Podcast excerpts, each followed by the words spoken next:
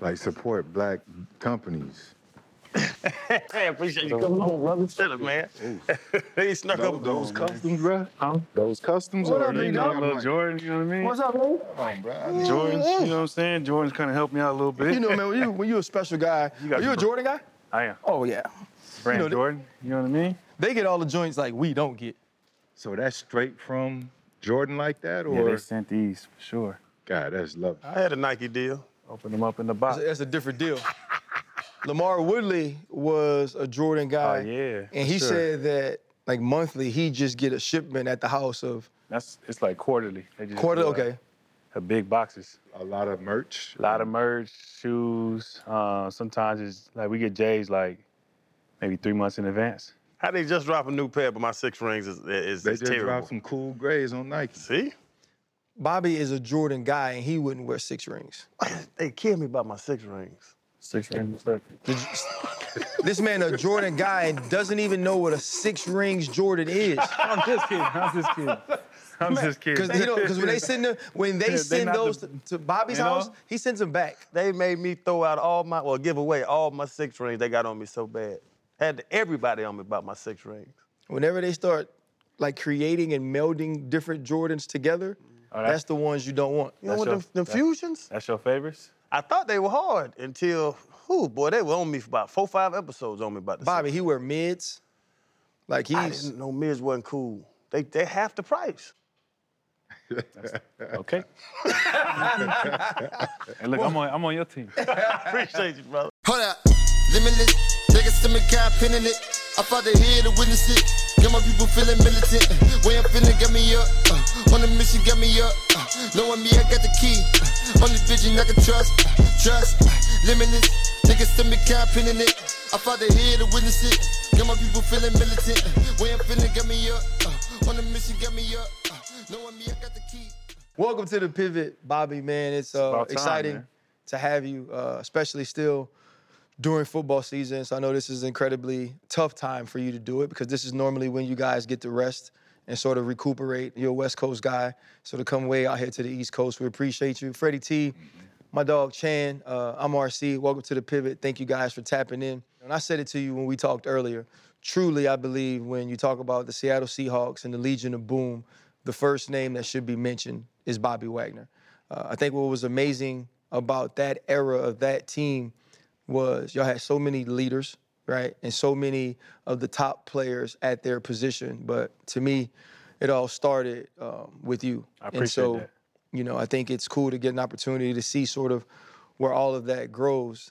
I say all that to say I want to talk about being in Los Angeles, though, Okay. and not about playing for the Rams and, and being a guy that's from there on game day, having an opportunity to drive past Inglewood Park Cemetery and always remembering that she lives there is what you said, not lived.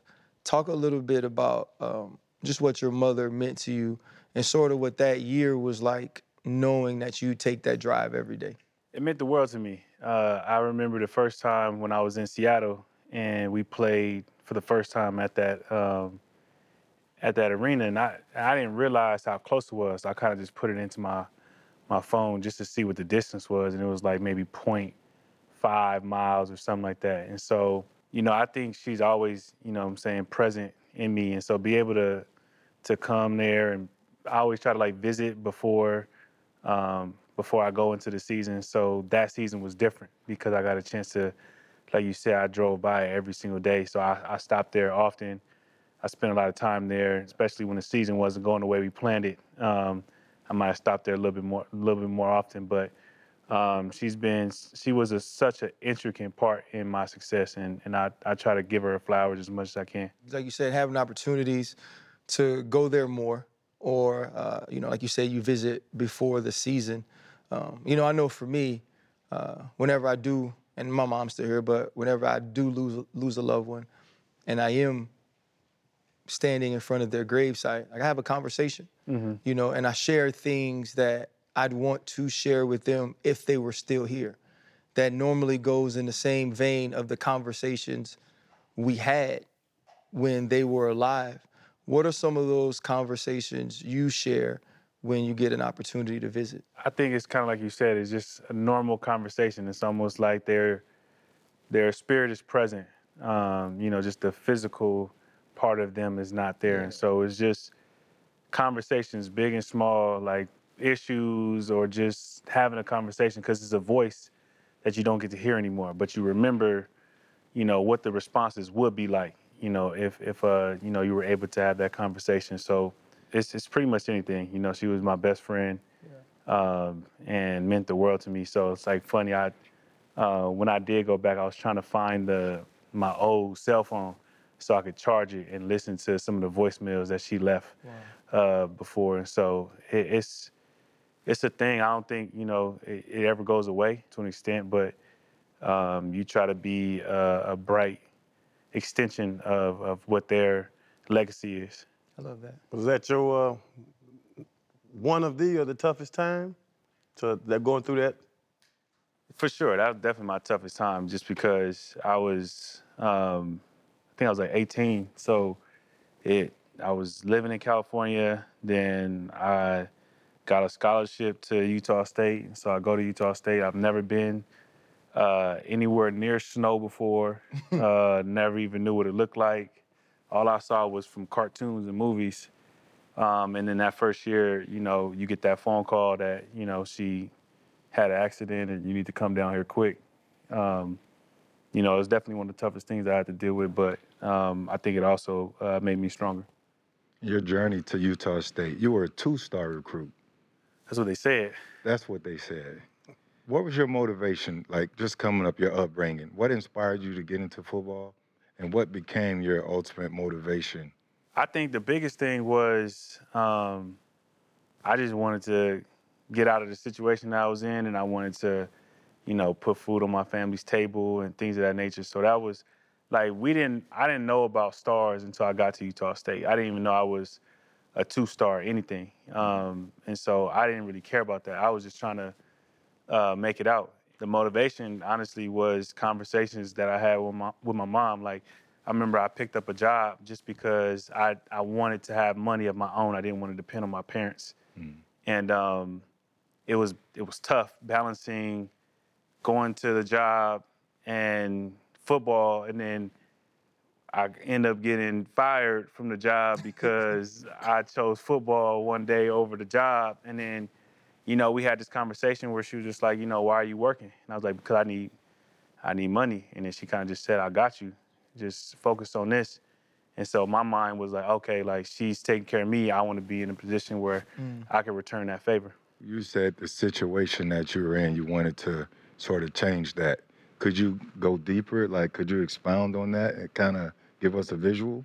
I just was like, I was tired of like not having any money. I was tired of um, being dependent on other people. Um, I was I kind of growing up. I always knew I was. I felt different, but I, I always wanted to have my own. And unfortunately, because my age at the time, I couldn't work. And so the moment I was able to work, um, I wanted to kind of get from underneath my parents and not have to rely on them financially.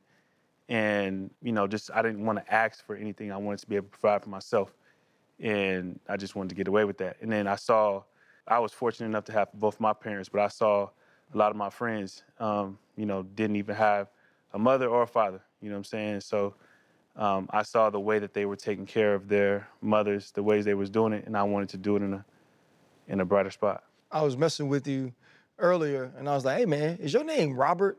And you told me an interesting uh, tidbit about your father's name, your name, and your brother.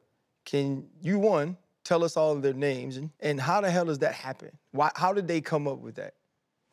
That that's not a question for me. But um, my my name's Bobby. My brother's name's Robert, and my dad's name's Bobby.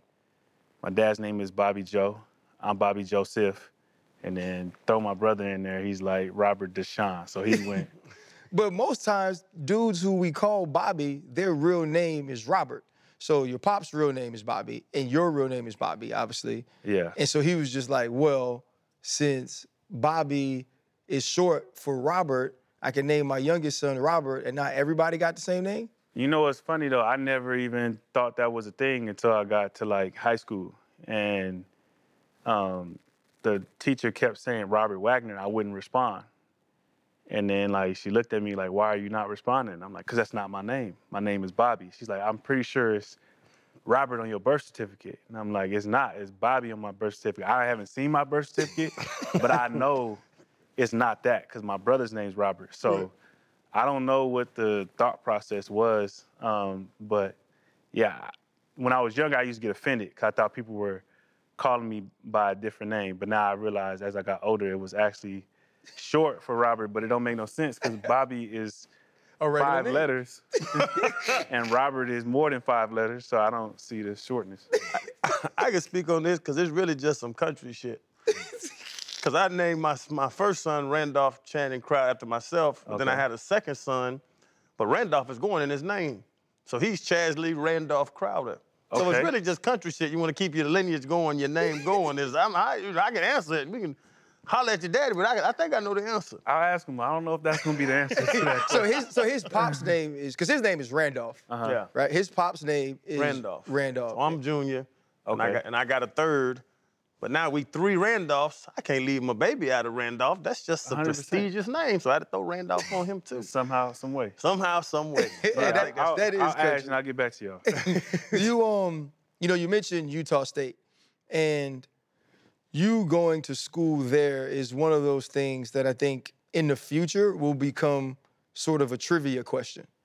Right? When when you go into the the Hall of Fame, when they put up all your all pros and your Pro Bowls and Super Bowl champions, they're gonna be like, guess the player school. And people are gonna be like USC, right? Because you're from California. They're gonna say all of these bigger schools, but you went to Utah State, you become a star there, you're drafted in the early rounds. What was the experience like acclimating to school there? Because it's a it's one, a different culture. It's obviously a different climate. Mm-hmm. But how were you able to acclimate to now being away from home, where you did have both parents, Yeah. where not everyone has that, to being in a spot by yourself amongst a lot of people who aren't really like you? I think it was an adjustment for sure. I think the weather was the toughest thing for me because it, it was, you know, zero degrees or something like that. I have never even touched that in California whatsoever. So to me, the weather was different. There was different religion um, was there. The religious I've never heard of the religion that everybody practiced down there, um, and then obviously the demographic was different. Yeah. But looking at it now, I think it kind of made me better because, you know, I'm coming in, I was 17, turning 18, but the people I was playing against was like 21, 22, 23 because they were all going on missions. Okay. And so their freshman year was like 21 versus mine was 18. So I'm playing against people much older than me um, and gaining that experience in a different way that I might not have Right. um, going to the regular schools. So you played tight end in high school too. I did. What who whose decision was it to make you full time linebacker once you got to Utah State? I think it was a combination between mines and some of my coaches, but honestly, it was more so um, I would get so frustrated in high school because the quarterback wouldn't throw me the ball. And so I remember going to like practice one day, and I was just like, all right, I'm just gonna try this one hand every uh, every ball at practice, just so like I'm good, throw me the ball. And so I got frustrated that like my success relied on this guy getting me the ball versus playing linebacker. My effort was all on me. I can get to I- I can get to the ball or I can get my hands on the ball just by my effort. And so it was more so just wanting to control my fate a little bit more. And I feel like linebacker you could do that. You went to Utah State, and this is going to be a, a question when you go in the Hall of Fame. It's going to be one of those trivia questions. Now that you know ball, why did you have to go to Utah State? Were you a late developer? You know, could you not like? It's a reason you went. He bro. You just said be he couldn't get open at tight I'm end. say, He that's not- so that's- many words. words. You That's couldn't- not what I- that's Chan, in not- so many words. He was like, I couldn't really create That's separation. not. We're gonna look at these cameras, and the playback's gonna be crazy because how you flip that up is nuts. Um, which is funny because I met Pete Carroll my junior year. He was recruiting a, uh, one of my friends, Omar Bolden, a uh, running back, and he just thought I wasn't big enough.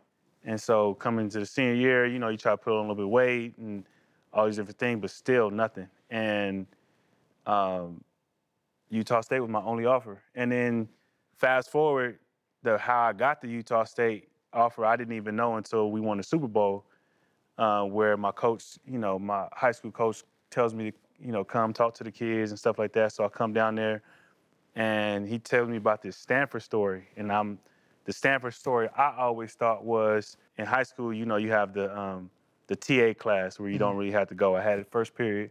So basically that you get to sleep.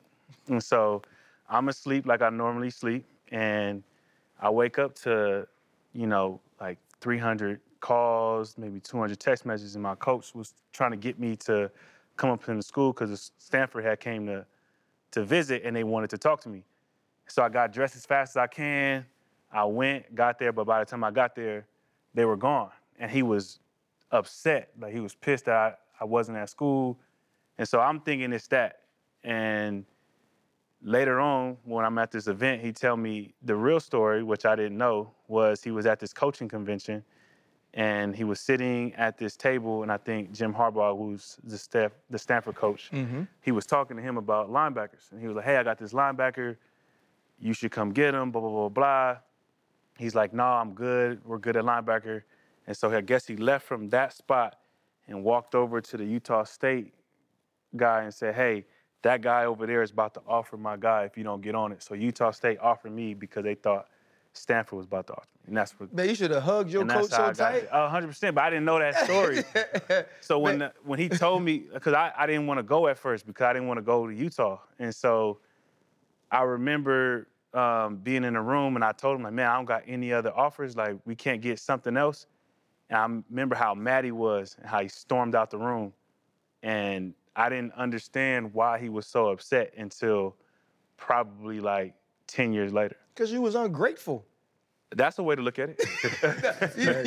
he pulled the old uh, the Drew Rosenhaus move it's something like with that. Willis McGahee on draft day. He said, With Buffalo. Yeah, with Buffalo. Mhm. He told him just act act like you're on the phone, you know, and they pretend to call each other as if he was going to be drafted next because teams watch Live feed. the live feed. So Buffalo was like, "Nah, we got to get in there," and they wanted him. They ended up picking him. But I want to ask you. You said Pete Carroll came to uh, recruit Omar Bolden. yeah. What were the conversations like between you and you and Pete once you, you know, uh, uh, once he became your coach with with Seattle? Well, the first time I saw him um, after all them years, I definitely brought that up. How he passed up on me um, in high school, but I mean, he got it right, and so Yeah, he did. it was just cool being around him. I, obviously, uh, growing up in California, you saw all the success they had at SC. You know, they were coming off a, a decent season the year before, and he was just always a fun, charismatic guy. Like wanted to play around. Like when I came into the league, I had this perception of like it was going to be serious, strict, no play. If you don't do your job, you getting cut type situation. And when we got there, it was the first meeting. It's loud music. Then they turn the loud music off. Then it's, you know, basketball uh, competitions, and I'm just like, this can't be the NFL. Like this is, this is college. We did this in college, and it just worked perfect for our group because we had a lot of young guys. I believe I was like 21, 22. KJ was 22, give or take. Kam, Sherm, Earl, those guys was probably around 23. We was all the same age, and so we weren't too far removed from from college. So we just fit right in with what he was trying to do. You'll never hear anybody say anything bad about Coach Carroll.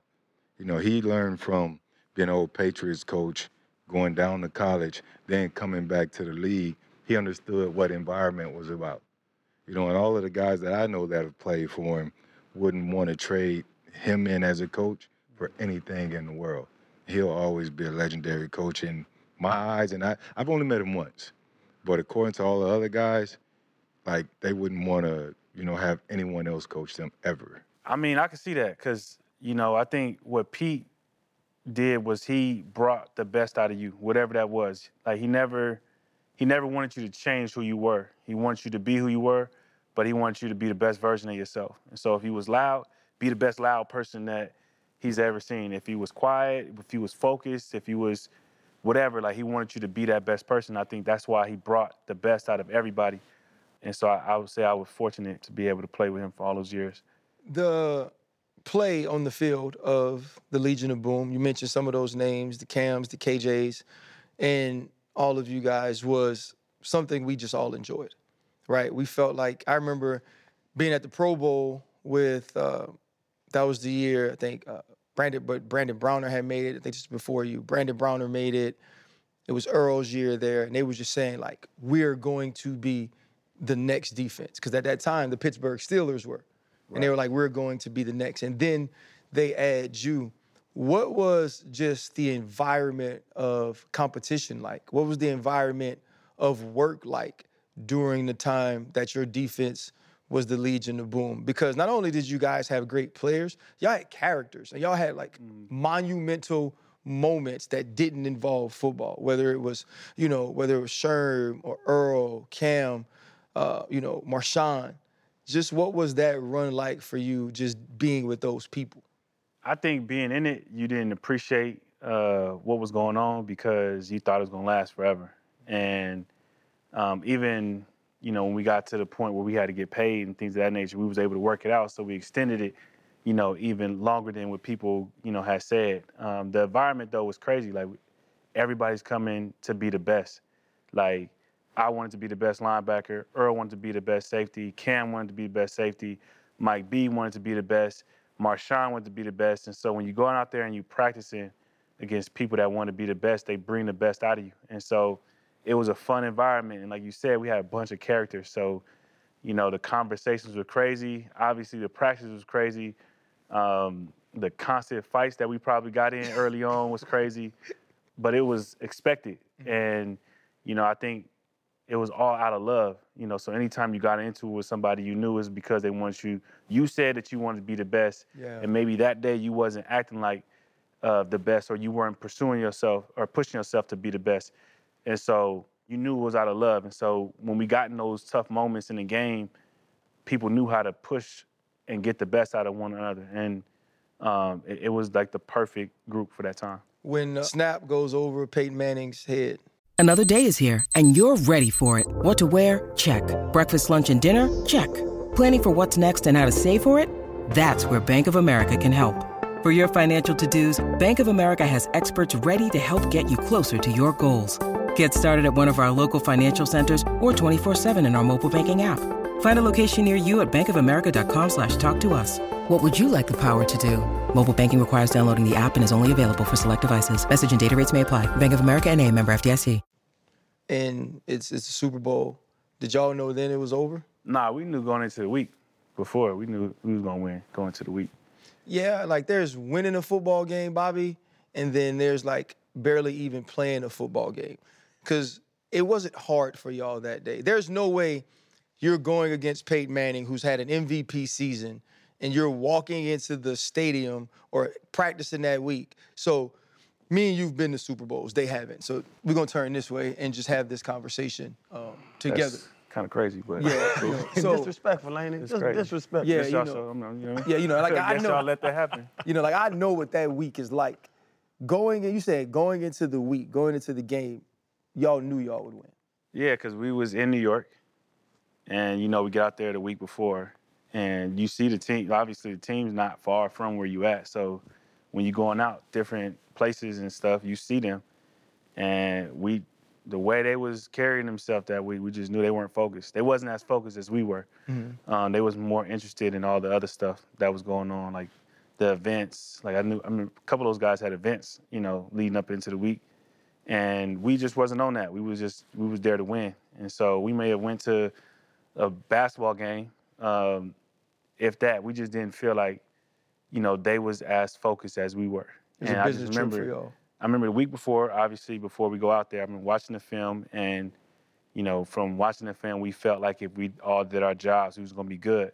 But then when we saw how they was, you know, kind of moving around during during that week, we knew that the moment we get out there, we was gonna win. And then when the ball went over the head, it was like, this is what we was talking about. Like, that's not happening if you focus. Like, it, it was over. It's, it's one thing being good, being the top defense.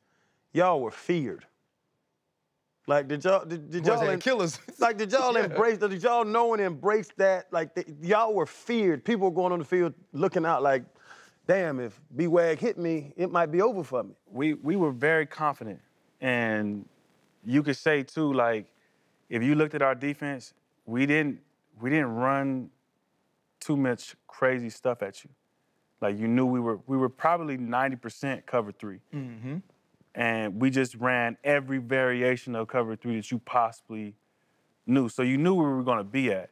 It's just you had to make the play, and we felt confidently that we were going to make the play more times than not than you were going to make the play. And so it was more of a thing like, who's going to make it this week? Like, you going to be at Sherm, or is it going to be me? Is it going to be Kam? Like, we just knew that somebody's going to make a play, and there was a competition on who made the play first. And can, because uh, it's called the Legion of Boom, can that ever happen again?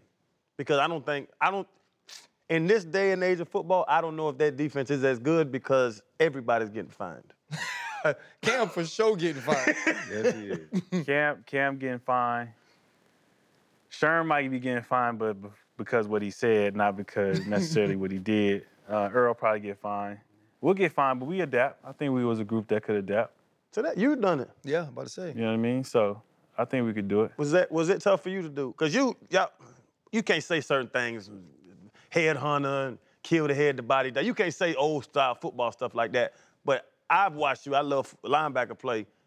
What have you done to not get those fines? Cause you do you still knock the hell out of people, but they ain't you ain't giving them all your money back either. I just always felt like you try to, you know, I try to hit with my shoulders. I feel like I work out my shoulders so much why I hit with my face. And so to me, it's just practicing on the target. I never really, like growing up, when we was coming into the game, they was teaching hit with your head. And I'm just like, well, you're not walking away from the game mm-hmm. With your head. Like you walking away from the game like kind of messed up. So I don't want to do that. Oh. And, uh, you know, His shoulders is this wide Right. too, though. was to say, we didn't need that out. disclaimer. I mean, I work out. You know what I mean? I work out. His shoulders this wide. I work out. I, I want to state something for the record. He said everybody feared y'all. I used to watch the games on my couch. I wanted some of that action. So I ain't fear y'all, but I wasn't there. I feel it. Um, I don't think you would have had that many yards though. Fred, you See was- what I'm saying? You was wouldn't have that many yards for sure. I wasn't 63. I'm not 63. You, you like to talk about my age, huh? Yeah, let's go one on one right here. No, nah, I used to sit on the couch like, damn, they look so good out there. But that's what you want, like the Pittsburgh Steelers. Teams that bring out the best in you. And we just talked last week on our three man show where I said, I don't have many moments where I miss the game. You guys were so good that I wanted to get out there like, damn, I can, but I knew I couldn't. But in my mind, I felt like it would have been nice Yeah. for that challenge, man, because y'all down in history, the Yeah. 2000 Ravens, the 02 Bucks, you guys, the Steelers, uh, 85 Bears. It's not, uh, it's not that many great defenses. Yeah. When you get a nickname, you know it's legendary. Steel Curtain. Yeah. You know what I'm Legion saying? of You Boom, guys, though. you- it's, it's I fucking mean, legendary. I think the nickname was more though DBs though. To be honest, I Yeah. think over time it, it became The tired dude. everybody. But at first, I feel like it was more so Sherm Kam, Earl, BB, or you know whomever was the the second, uh, the next corner. And so it took it took everybody else kind of a minute to kind of embrace that because it was more of a the secondary. You know, when you heard Legion of Boom, you thought of that secondary, and so in essence, it could have motivated the rest of the group too. That you know you wanted to kind of make a name for yourself. Um, but I think in a way it was all it was all positive. I am a running back. I never went into the game thinking about the secondary. My you didn't play you didn't play Kam second- Chancellor though. Kam Chancellor I coming in the played box. Troy Polamalu. He not I Kam. play- I I, no played- I disrespect to Kam at all. I mean to played Sh- Troy. And no, no, I love Kam's game, and I know he knocked out plenty of guys. It's not even that. Is is Kam was 6'1", 240. He played in the block, the box majority of the time. Like he was just different. It wasn't like most safeties not coming in the box like a linebacker, Right. like he was. And so I just think that that he had a, a different aspect to the game. I know Vernon Davis has to hate him. Yeah. Boy, he used to give Hey. Vernon Davis the blues, This, boy. this was a time I just wanted to Kam give you. was crazy. I wanted to give you your flowers I appreciate because it. even with that, you could hear Bobby Wagner, and that's kind of what made me stand up because I knew what you brought to the table. And Monster. even a guy who was considered a two-star, you know, going second round, you're a ten-time uh, uh, All-Pro. That that doesn't happen. Uh, I, I forget how many Pro Bowls you have. Uh, you had over hundred tackles per season for 12 straight seasons. Every year Which you've been dumb. in the game, which is crazy. That's dumb. shit. You know, and you had a chip on your shoulder when you left Seattle to go to LA, come back to Seattle, just to show them that you still can do it, and you did it, earning a Pro Bowl. So even going back to those days when I thought I can hop off my couch, you that same player, Yeah. and that's been since what was that, the 15 He's a baller, man. So before that, I just want to give you flowers, I bro. I ain't appreciate think about them not disrespecting them, but I know where the I know where the shit come from on the defense. Channing would always tell us about practicing with Ronnie Brown Mm-hmm. and Ricky Williams. And he played with Junior Seau. And he said Junior Seau, man, would try to fit up Ricky Williams at practice. Ricky was running too hard. He'd throw his helmet, he'd get mad, get Mm-hmm. off the field. Did you ever have any of those sorts of battles with Marshawn? Because we would always just say offensively and defensively, defensively, iron sharpens iron. Yeah. Right. When we were in training camp, like I wanted the offense to try to score. I wanted them to go hard because I wanted to be able to believe in them. As a backer, having an opportunity to see Marshawn, you know, daily in training camp, what were those experiences like? Marshawn helped my game so much, especially um, as a rookie and my second year as well, because oftentimes when you think of Marshawn, you think of you know him running everybody over, but he's also really good at set, setting up his blocks. And so I just remember being at practice and thinking I had him, and then he would disappear, and he'd be gone. And so, you know, I would go over to him, I'll ask him like, like what you saw on that, and he would just tell me like the way I stacked my alignment, the way the the offensive line was flowing. He just like set me up into the gap, and then he knew where the hole was gonna be, you know, after he did that. And I was just like, dang, I didn't realize anybody thought like that mm-hmm. from the other side. Like I didn't think that they was reading the way that we were reading. And so, you know, I felt like it started allow me to set up blocks too, where I, I would make you think the hole was open and then I would meet you there. And so, um, you know, he he helped me out a lot. Just that was the battle. It was like more like a chess piece. It wasn't more so physicality. It was you. more so like, you know, all right, I'm not gonna let him beat me with one of these jump cuts today, Mm-hmm. and I'm not gonna let him set me up. I'm gonna see if I can set him up today. Why didn't you tell coach to give him the ball then? Hey, that's above my pay grade, brother. Uh, you know what I'm saying? This that's why that's. he's a- hey, look, that's that's that's year two, right? Still trying to figure it out.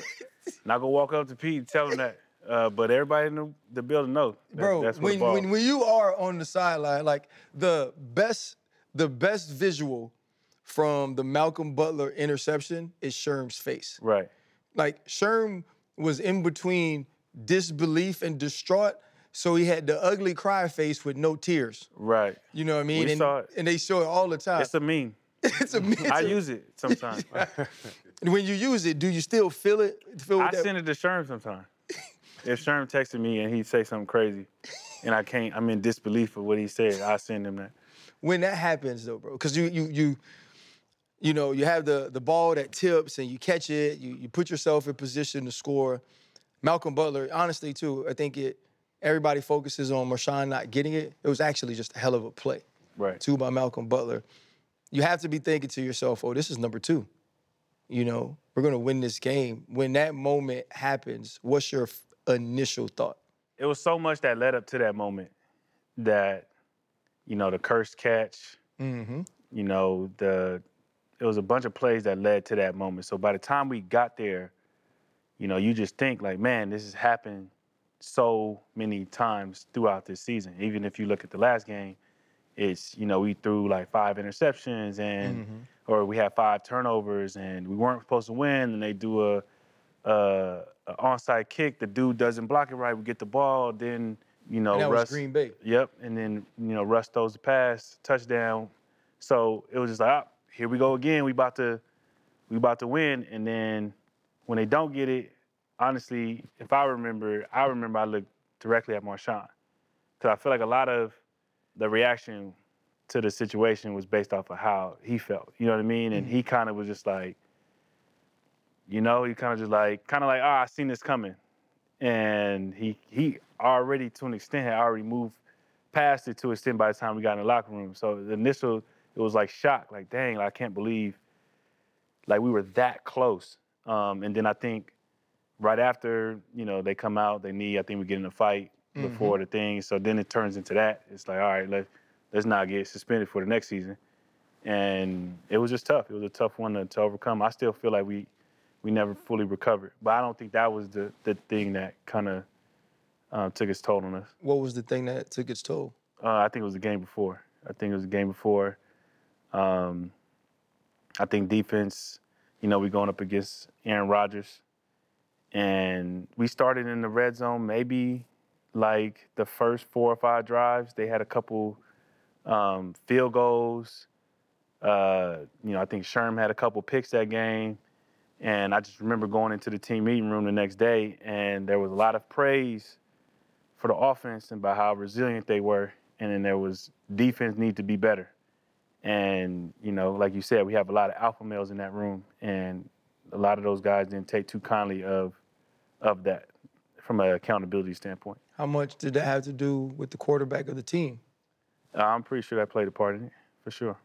Did he really have his office? Did he have offense with us? An office He in didn't the have- facility? He didn't have an offense. Okay, because that was the story. Was when when talking about Russ, right? Yeah. When Russ went to Denver, he that he had an office in Seattle where he was just above the rest of the team. He didn't have an office in Seattle. He maybe had a space where you know he took care of his body or did some some work. You know, he had a um, a PT that he worked with, um, but it wasn't an office, and it was kind of out of the way. So you wouldn't even. It was like a room that was unused. Nobody even thought of that room, and so That's a we I didn't think of it as we didn't think of it as nothing. We just looked at it as he was he was using that space to get ready for the game, just like everybody else. you know, you talk about taking a toll as a, you know, we had a really good defense too. And sometimes we felt like offense didn't necessarily pull its weight. And there was the looking at the quarterback and looking at the offense like, okay, man, we winning games 11 to 10, mm-hmm. right? We're, we're winning games six to three. You know, like at some point, you're going to have to have our backs. How much did that ever become an issue in Seattle during the time of the height of that defense? You know, were there ever conversations of like, man, if the offense does get to this point, we could be this, or if they were already there, we'd already be this, or did you guys just look at it like, man, look, if they don't score, they don't win? I think that was more of our thought process um, because we were wanting to be a really, really great defense.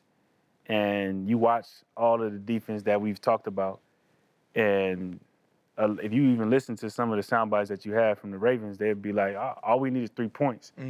Like we don't need the offense to score that many points." So it was more of a mentality thing. We didn't really focus on what they were doing. Um, we wanted to make sure that the other team didn't score points, and how can we be the reason why we won the game? And so we wasn't worried about like them pulling their weight or them doing these different things. It was just put us in a position where we can make plays, and we're gonna make those plays. Did you have to mourn the end of that era? The Kam Chancellor is gone, Earl Thomas is gone, Richard Sherman is gone, Mike B is gone, KJ eventually leaves. It's like you are you are like Benjamin Button, right? Like if y'all know if you ever seen the movie, but obviously uh, Benjamin Button was aging backwards. So not even like Benjamin Button. You're like the guy on the Green Mile, right? On the Green Mile, he gets touched by John Coffey, like to drink, not spelled the same, and so he lives longer than everybody else. He's mm-hmm. watched his kids go. Yeah. He's lost all of his friends, right? And he says this is curse for letting one of God's great creations or God's miracles die. You came a little bit later than some of the mm-hmm. people, so you had to watch them all go. And though you were still playing at the height of your game, the defense wasn't as good. You didn't mm-hmm. have all the same players. The team wasn't winning the way that they used to. And I know too, like when you become a part of, and they've been around us, the Steelers, when you become a part of something like so great, so monumental, and you accomplish certain things, you grow a different attachment to those people. Mm-hmm. And to watch them all leave, and it's like, damn, I'm still here. You know, even with all those people around you, you had to be like that Will Smith picture on the last episode. You know what I'm saying? Looking around with your hands in your pocket and that whole empty. Yeah. What was it like, man, as the pieces started to go and change? I would say it kind of happened really fast. You know what I mean? Like it started and then it happened really fast. Like you watch, um, you know, I think maybe Kam got hurt first, and you watch Sherm get hurt, and then Earl had his stuff going on. You had all these different things, and I was just like, all right, well, in your mind when they get hurt, in your mind when they they have these things, you you all right, well they're just gonna heal up and they're gonna be back. You know, a couple of those guys had basically career-ending injuries, so they weren't coming back. You know, another guy had reached the end of his contract and you know went somewhere else. Same thing with another guy, and so you look at that and you just like, wow, like I don't think I appreciated that time the way I probably should have when we Yeah. were when we were in the moment. Um, but I think that being said, like you have conversations, you know, with these guys all the time, and you know, you like, hey, how long you want to play? You know, some guys were saying ten, some guys were saying, you know, just to second contract, and I always had a goal of getting to ten and then figuring it out, but wanting to ultimately get to like somewhere in the fifteen range. Hmm. And so to me, I'm like, I knew at some point that day was gonna come, because even from our goals were different. I wanted to play longer than they might have wanted to play. It's just I think the window that they wanted to play got cut shorter than um, they expected. So it, it was more of a like um, after they after they left, I, I realized that I needed to appreciate my teammates more Yeah. because you never knew how long you was going to be able to play with them. You know, and part of that is continuing to build who you are away from the sport. Um, and uh, I saw an interesting piece on you about Fast 54. Can you sort of explain the acronym and why that's so important to you? I think that is basically a comic book that I created. Um, like we talked about, like, but my mom, like, I always try to find different ways to kind of honor her or kind of, um, you know, I understand her story and what she went through, and I'm pretty sure there's other people that's, you know, gone through the same thing. And so, um, Fast 54 was just like an acronym uh, based off of the um, the signs of stroke, where we wanted to. It's kind of a serious subject, but we want to figure out a way to educate um, people because when she had the stroke, like there was no, for me at least, there was no information out there. You didn't know what to do. The only thing you did was call 911, but you didn't know what was happening. You know, I just we wanted to create this comic book based off of a, a, a action hero, but it's not a hero that saves the day. And so that's kind of what we wanted to paint in this comic book that you don't have to be a hero um, to save lives. And so that was just our way of coming up with something fun that any age can relate to it, whether Right. it's somebody young that loves com or loves comics or loves uh, superheroes, or somebody who's older that remembers their first comic book that they had. Um, it's basically a story to try to shed some light on people that uh, suffer stroke and raise some money and awareness, and um, you know, trying to turn something that wasn't good into good. I mean, this is this is the time of year. You saw it last week. It was cold, right? That's playoff football. Our partners at DraftKings, they still the same though. They don't change when the moment gets heated, right? They they ain't doing what Dallas did. So any new customer that signs up right now for DraftKings, you place a $5 bet, you use the promo code DEFENSE, instantly $200 in bonus bets. And right now, you get a no sweat bet, bro. You get a bet. If that bet doesn't hit, you get a bonus bet on top of that. You know they're gonna watch out for you. Hey, y'all know I love the same game parlays. You know I'm hitting on the overs, same game, the receiving yards and all that, and you give yourself a chance to win even more bread. I love those same game parlays. Look, all you need is this device and just go and create your own account on DraftKings Sportsbook. And if it's not in your state, don't worry about it. We still got DraftKings Daily Fantasy, give you an opportunity to get in the game. Pivot. Hey, use the promo code DEFENSE. Any new customer placing a $5 bet instantly gets $200 in bonus bets. B, let's uh let's pivot off the off the pitch for a No little pun bit. intended. People know everything that you've done on the field, or at least after seeing this, they will know. But off the field, like your endeavors with philanthropy, uh, you mentioned your mom, Mm. is a stroke victim. You you you you've partnered with several organizations. I can't go down the entire list, but I want you to, because people. No, I mean, whoever you've partnered with, because Yeah. I, I think it's important that people get an opportunity to see that side of players, because a lot of times things go unknown. They Yeah. think athletes are just these guys that just play ball and they disappear. But you do a lot in the community, namely, I guess I could speak the the whole uh, mentoring program back in Seattle. Yep. You partner with the public school system, Yeah. uh, Phenia Mae Fund. Uh, you partner with Cedar Sinai to assist stroke stroke patients. Any other things that you you've done? the idea is just whenever I feel compelled to do something that I've experienced, I just try to help. And so, um, you know, I partnered with like the Renton School District because um, I didn't realize that if you didn't pay your um, your meals um, in elementary, it carries on to middle school, and at some point you have to pay that debt. And so, um, I remember getting you know meals when I was a kid, and I'm like, I don't remember that debt following me like that. And so, you know, we we found a way to, to relieve some of the students of that debt. Um, but a lot of it has just come from experience. You know, I've done a lot of work with HBCUs just because I didn't know um, what an HBCU was until I got to, to college. I didn't realize what that was uh, and how impactful it could be, and that it's a resource. So, you know, I try to spread some light on that. So really, it's just whatever I, I feel compelled to do that that um, kind of speaks to me. I just go for it. Those community works have led to you being honored with the NFL Man of the Year um, award through your Seattle Seahawks. To to receive that honor, uh, how does that make you feel? I mean, I think it'll be a blessing, you know, to get the big thing. But being, um, you know, being acknowledged by Seahawks, I think it just speaks to some of the stuff that you know we've been able to do. Not just myself, the team um, that's helped me um, do those things. Just being able to to try to impact, like you said, impact the game off the field, just as we do on the field. So it's trying to find a way to just leave a legacy that's not just this game.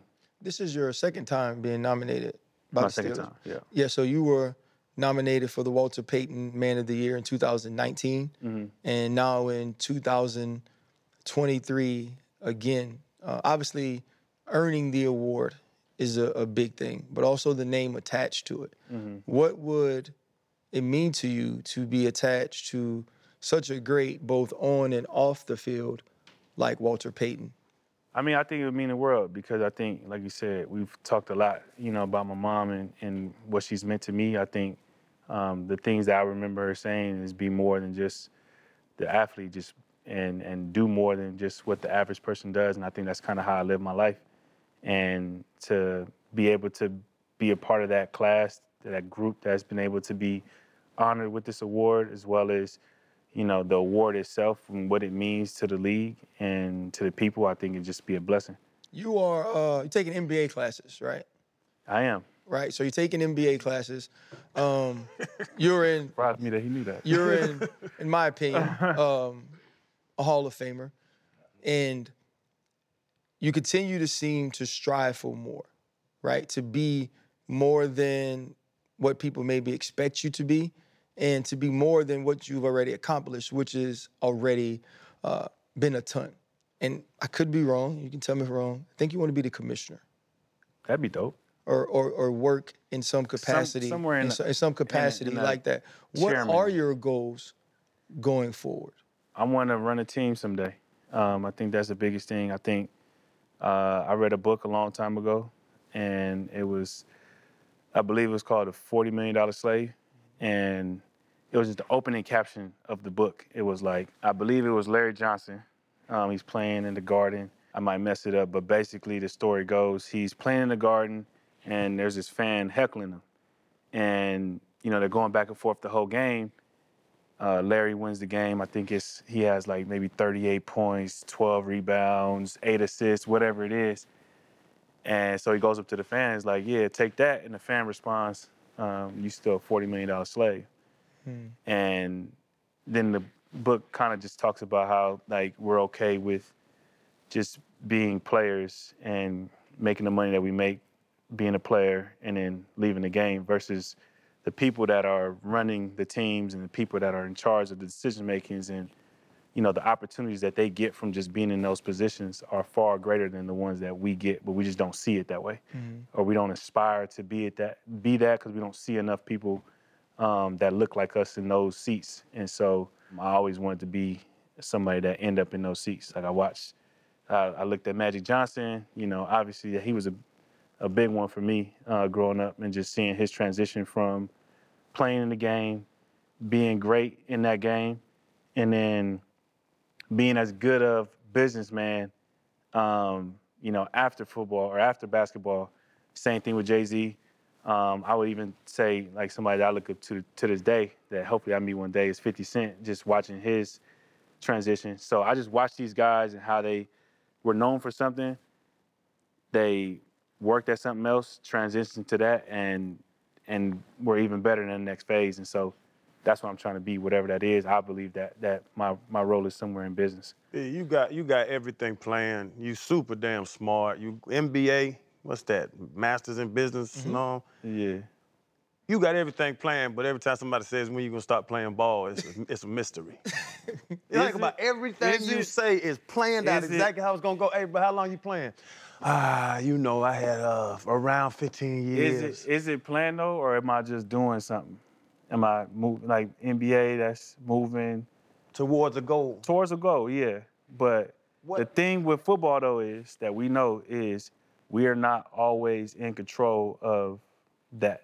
Like I can want to play as long as I, I want, but if the teams don't see it that way, then that's out of my control. What I can control is being in the best shape, continuing evolving with the game, and being ready for my opportunity. That's all I can control. Yeah. But you know, that's that's in my control. Everything else is not in my control. You gotta see if they keep giving you that check. You know what I mean? I tell you what's not in your control is these uh this NFC Championship game. And uh, you know, I tried to say that your the Rams were your rival earlier, and you pushed back on that, and you said it's probably more San Francisco. If Well- you think about it. Well, your rival is in the NFC Championship Okay. with Brock Purdy as the quarterback. and Okay. a great defense. You know about linebacker play. I think they have some of the best backer play in the uh, in the league. Who wins it? I'm not going for the 49ers. I didn't say who you were going for. I said who's going to win the game, Detroit Wow. or San Francisco. I, I don't want the 49ers to win. So I'm Det- Detroit. That's what I'm shooting for is Detroit.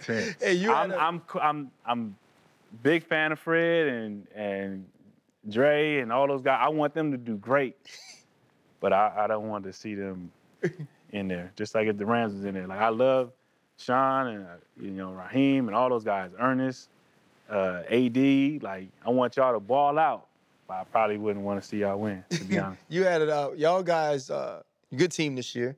You know, fell a little bit short. Y'all went to Baltimore, and it was kind of like a, a, a prove it game. And uh, Lamar was Lamar. Yeah. You've been in this league for a long time and played some really good players. People truly believe he's the presumptive MVP for the second time in his career. I think the mm-hmm. first to have two by 26. Yeah. What makes that dude so different? I think the biggest difference in his game is I think when he first got into the league, it was if he didn't see what he needed to see, he would take off and run. And I think the biggest evolution of his game is he's seeing the pass game so good, but still has the same agility, same speed to take off and run. And so back maybe before you would, as soon as something didn't break in like the first couple seconds, you were okay going and trying to make the tackle. Mm-hmm. But now is if you do that too soon, he throws it right where you left, or you leave your guy, he throws it right over. Like he's looking to throw, but also understands how great a value his legs still are, and you know it makes him very hard to stop because he's throwing the ball with great accuracy, and he's still, you know, you watched the game last week. He runs, stops on a dime, and Yeah. keeps running. Like you can't. It, that's that's tough. Yeah, dude is dude is different, man. And this has been a great show. First off, man, we appreciate you. But we ask all of our our guests this: It's what's your biggest pivot? What's a moment in your life that, whenever we tell the story of, of Bobby Wagner and all the things that he was able to accomplish, or all that he ever was, the moment that we'll point to and say, with without this moment, whether negative or positive, he doesn't grow to be the man he grew to be. Oh, if wow, you could point to that moment, what would it be? I would say probably uh, probably the first one was my my junior year in in college, I would say um, I probably put a lot more into football. Like I, I made the decision because I was I was thinking about coming out just because I wanted to be able to put food on the table, and I, I just couldn't. You know, back in when I was playing, they weren't giving out deals like that. We was trying to survive about four hundred dollars. You know, Yeah. like we weren't getting what SC was getting. You know, in our per diems, we was getting Yeah. barely enough, and so I was tired of living like that. So I was thinking about leaving school early, um, but I got talked into not doing that, and I was like, okay, if I'm coming back for my senior year, then I'm literally putting everything that I have into this game, and I'm not partying, I'm not nothing, I'm not doing nothing. I'm going to focus solely on being the best football player that I could possibly be. Um, I think that helped probably raise my interest of NFL teams. And then it was a Beyonce show that I went to, too. This is y'all want to be honest. Yeah. I went to a Beyonce show and I watched her perform. And I watched all the costumes that she changed, and I watched all the dances that she had, and I watched this is maybe 2013 or something, give or take. Um, and when I saw her perform, I walked away and I said, I'm not working hard enough at my craft. and I was just like, I need to work harder because what she's doing is insane. So, Bobby Wagner was inspired to work harder at football by Beyonce. For sure. Why not? That's safe. I'm in the beehive too, brother. Why not? Yes, sir. That, that, that is not? safe. Real quick before we let you out, B, um, who do you expect to be the next coach of the Seahawks, and where do you think you'll be playing next year? Hopefully with Seattle. Um, but I understand this business. Obviously, I've been through it a couple times now. So um, I understand that, again, that's something that's not in my control. I want it to be that, but I also understand that that I'm, I'm open to playing elsewhere um, because I want to continue my career. So if that's not in Seattle, I would love to continue my career regardless of the situation. The next coach of Seattle, uh, I'm not sure. I don't know. Um, I would hope that somebody like Raheem Moore, Morris gets an opportunity. It's a great fit. Um, I think there's a couple guys that I think should get opportunities, but that's the first name that comes into my mind just because I've like being with the Rams and watching him run the defense and then watching him run the defense when everybody started to get hurt and we had guys, you know, not being able to be ready for games and the, his ability to to uh, make those adjustments. And then you see it in this year. Like this year, you come in and you know everybody you know don't have any expectations you know for those guys. And that defense plays at a high level. Um, obviously ad's ad but you know ernest played at a high level. There were so many different people that played at a high level and i think a lot of that is because um, you know he knows what he's doing We went to Raheem's house the day of the parade when they um, won the Super Bowl. and y'all interviewed him Yeah, and so and so we sat with him, right? Uh, this is when the pivot was really pivoting, okay right? Like we we hadn't quite got a hold or an understanding of the freedom of, of traveling in such a manner. So his wife comes out and she's like, uh, you guys want water? And we was like, hell no. It's a Super Bowl celebration. We partying too. We finna party too. So you know he goes back to the wine cellar, and this defensive coordinator, former head coach, Yeah. wine. You know what I'm saying? This ain't Boone's for him, yeah man. So we break the wine out. You know, here I am thinking, Bobby, it's a glass of wine. Well, yeah, it's a glass till you drink 11 of them. oh wow So by the end so of that it, was man, a great show it- I thought it was. You see, we really had to edit it. That's when Alicia Oh, I was really earning her money. I um, bet. We fought. by the end of the show, Channing didn't tackle me. I drop a glass of wine. oh wow When I dropped the glass is of it wine, red it was red, bro. White floor. So white then carpet I don't think we got the carpet. Okay, Wood- that's cool. Wood floor. It was wood floor, it was wood floor. Wood floor. Uh, and then white wood and so then when crazy. Channing That's makes me drop the wine, Nice house. when he makes me drop the wine, he then starts to beat me up because I dropped the wine. Teach Hit his ass a lesson. Hit play. oh y'all got video footage I turned the volume down. Oh wow We don't like posting everything, but the funny there's evidence. So before I, I'm, I pause the video, but the funny part of this whole video is y'all didn't even drink the wine in regular cups. Y'all just In plastic cups? Red cups. Solo. Okay. Solo Dolo. That's cool. Respectable. Hey, He, hey, you We know, are not Rod- bougie. Rod's like I that. feel it. That's why he deserved that head coaching job. Wow. He's gonna get the best out of those guys in his natural That's funny. element. And yeah, you you you definitely punch. I don't know your your punching form. Huh? That's a, little that's bit. called a drunk fight. Okay. That's my white girl. Yeah. The, yeah. That that form. That form. We need to work on that. You we need might to, have to release the. You the- need to you need to pivot from that form. Later, we might have to release the audio at some point. later that That's night, I was on the trampoline with, with Raheem's kids rolling around on the trampoline playing with the babies. It was Okay. it was a long day. Yeah, that's a- that's an interesting story. I don't know if I have a sto- well, maybe I do. I don't know. Not like that though. Not like that. Well- What's actually funny is I got it's what one of my favorite pictures is of me and Magic Johnson, and I don't to this day I don't know if he met me. I don't know. I got tickets to the Laker game, and um, I got at the seats from top, and I'm sitting on the floor, and I've got a bunch of people coming up to me. So this is maybe year seven-ish, give or take. So I'm thinking, oh man, like people know who I am. This is this is dope. I brought my cousin with me. And so Magic Johnson comes up, and I'm just like, yo, I gotta, I gotta introduce myself. And so um, I go up and I introduce myself. We say, what's up? You know, we have this small conversation. Dude catch the picture. But then I realized that everybody thought my cousin was Wiz Khalifa. and so I wasn't sure that if people were coming up to me to say hello or just. So I got this really dope picture of me shaking the hands with Magic Johnson. And I don't know if he think I'm Bobby or Wiz's bodyguard. I don't know. Um, but the picture hard. the picture's dope. The picture look like he's my friend. So that's I tell people that all the time. Sure. Yeah. well, until we, you know, until we see each other, then we exchange some business deals. Well, Magic Johnson, here it is. You're now part owner of the Washington Commanders.